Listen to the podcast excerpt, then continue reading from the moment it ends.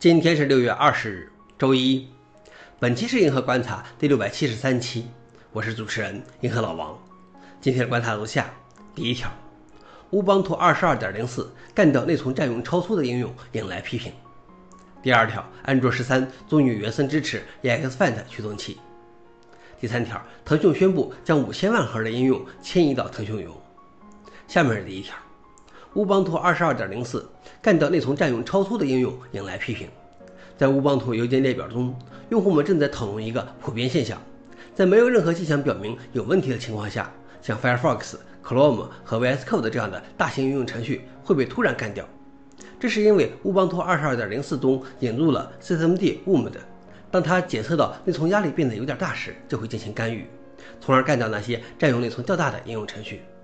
问题是，它似乎被触发的太频繁了，即使内存没有到了必须处置的地步，也会杀死应用程序，而且没有任何警告，也不给你保存数据的机会，甚至应用被杀死后也不会有任何说明。参与讨论的凯南尼克工程师表示，将会修改一些触发条件。消息来源：Oh my god，乌邦图。老王点评：作为一个 LTS 版本，却表现得如此不可靠，即便说这些阈值设置不够合理。突然干掉应用的做法，用户体验也太糟糕了。第二条是，安卓十三终于原生支持 EXFAT 驱动器。在三星的 EXFAT 驱动被合入到 Linux 5.7后，就可以在 Linux 中原生访问 EXFAT 文件系统了。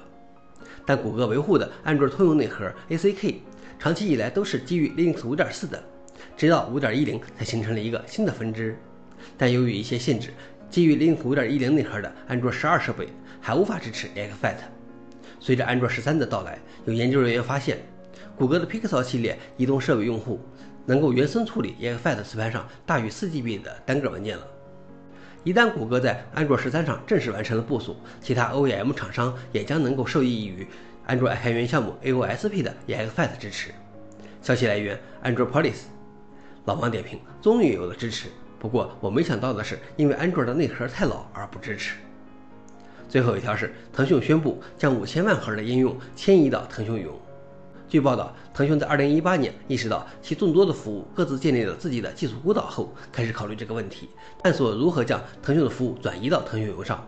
现在，腾讯宣布，它已经将消耗五千万个内核的工作负载迁移到了其云端，迄今为止节省了四点四六亿美元，整体效率比行业标准高出百分之三十。新基础设施的利用率为百分之五十，带宽增加了七点六倍，并增强了 DDoS 防护。消息来源：Register。老王点评：对于这种大型 IT 企业来说，能用上自家的云，不仅能够省钱，而且客户才会信任你的公有云服务。想了解视频的详情，请访问随附的链接。好了，以上就是今天的硬核观察，谢谢大家，我们明天见。